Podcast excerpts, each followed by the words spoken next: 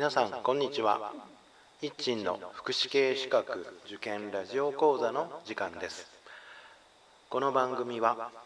短期大学専門学校で講師を務める一鎮が受験生の皆さんのチューターとなり合格へ導く番組です。番組です。はいでは、えーと、平成30年今年の8月に実施されました。神奈川県地域限定保育士試験の検証シリーズ。今日は児童家庭福祉の問いのさんの検証をしてみます。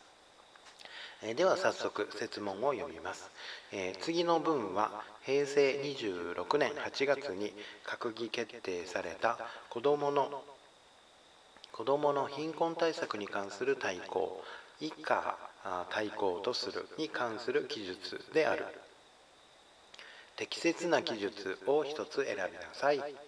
という設問です。この設問に対して5つの選択肢の文章が用意されています、えー、適切なものということなので、まあ、文章として正しい丸ですね。これが1つあるのでそれを探しなさいと。いうことですね。はい、で政党は選択肢の5番ということになりますので、え検証をしてみたいと思います。はい、まずはじめにですねうんと設問にある子どもの貧困対策に関する対抗というのがあるんですけどこれは一体何なのかということなんですけども法律に基づいて、え作られたものということになります。その法律というのがうんと子どもの貧困対策の推進に関する法律ということなので、え、この子どもの貧困対策に関する大綱から抜粋をしたものを読んで読んでみますね。えー、子どもの貧困対策の推進に関する法律の制定えー、明日の日本を支えていくのは今を生きる子どもたちである。その子どもたちが自分の可能性を信じて前向きに挑戦することにより未来を切り開いていけるようにすることが必要である。しかしながら現実には子どもたちの将来がその生まれ育った家庭の事情等に左右されてしまう場合が少なくない。政府の調査によれば我が国の子どもの貧困の状況が先進国の中で中でも厳しくまた生活保護世帯の子どもの高等学校進学率も全体として、えー、全体と比較して低い水準と、えー、低い水準になっている。子どもたちの将来と我が国の未来をより一層輝かしいものとするためには子どもたちの生育環境を整備するとともに教育を受ける機会の均等を図り生活の支援保護者への就労支援などと合わせて子どもの貧困対策を総合的に推進することが何よりも重要である。いわゆる貧困の連鎖によって子どもたちの将来が閉ざされることは決してあってはならない。このような事情等を背景に平成25年6月に議員提出による子どもの貧困対策の推進に関する法律が国会の全会一致で成立し平成26年1月に施行された。で政府では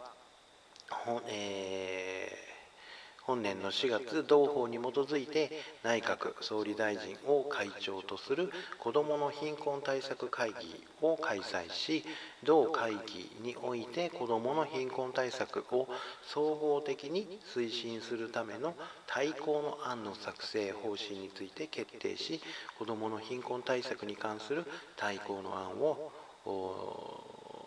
年をめどに作成することとした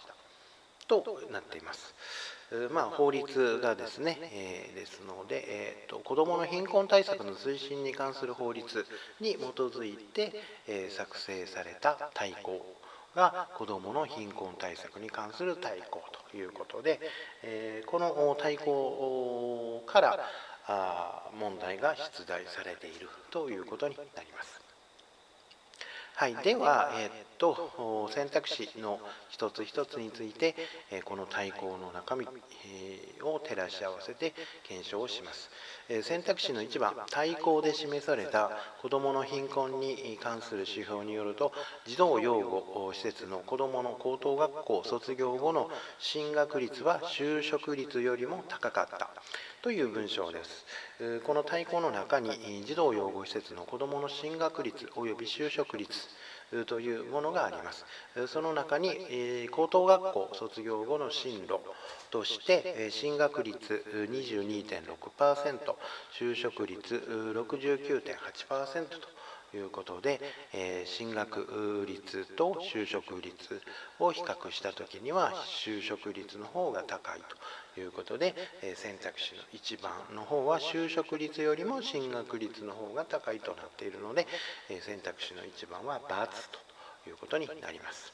それから、え選択肢の2番対抗で示された子どもの貧困に関する指標によるとひとり親家庭の子どもの高等学校卒業後の進学率は就職率よりも低かったという文章ですけども対項の中ではひとり親家庭の子どもの進学率及び就職率という項目の中に高等学校卒業後の進,、え進路とありましてえ進学率41.6%就職率33.0%となっています。えー、ということで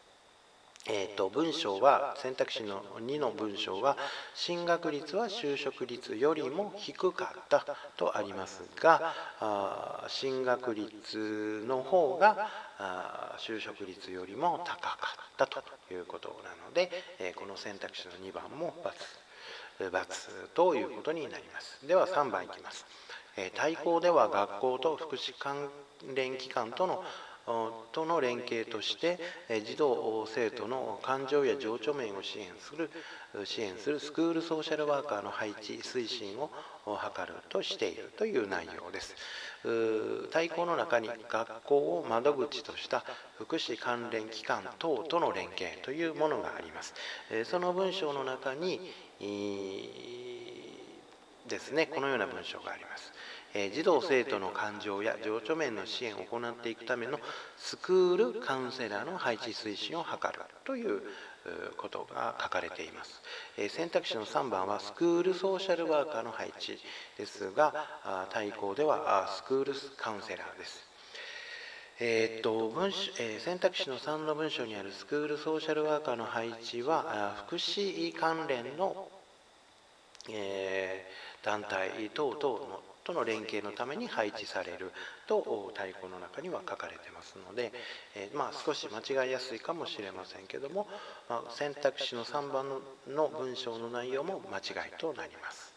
それから選択肢の4番対抗では、え悩みを抱える学生が互いに話し合えるネットワークの構築のために学生が学生の相談に対応するスクールえカウンセラーの仕組みの整備を、え推進するとしているという文章の内容ですが対抗の中に括弧の6番その他の教育支援として学生のネットワークの構築というのがあります。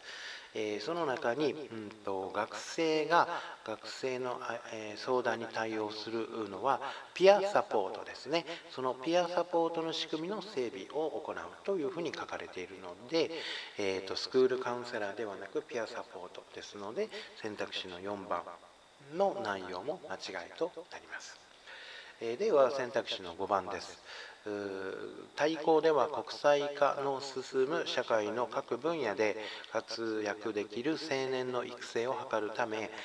多様な教育研修の機会が得られるよう意欲ある青年に対する参加支援に努めるとしているとあります。これは国際化社会への対応という項目の中に国際化の進む社会の各分野で活躍できる青年の育成を図るため経済状況にかかわらず多様な教育研修機関が得られるよう意欲ある青年に対する参加支援等に努めるとあります。この選択肢の5番の内容と今読んだ対抗の内容全く同じですので、え、選択肢の5番は丸ということになりますね、まあ、従って5つの選択肢の中で、えー、設問の答えとして適切な記述として、えー、っていうのは選択肢の5番とことになります。はい、えっ、ー、といつものようにですね、えっ、ー、とブログにはうんとこの対抗ですね、えー、内閣府から出ている子どもの貧困対策に関する対抗というものの文章があります、えー、またリンクを貼っていますので、えー、ここから中身を見ていただくといいと思いますはい、えー、今日、えーと、問いのさんの検証はここまでです。では皆さんさようなら。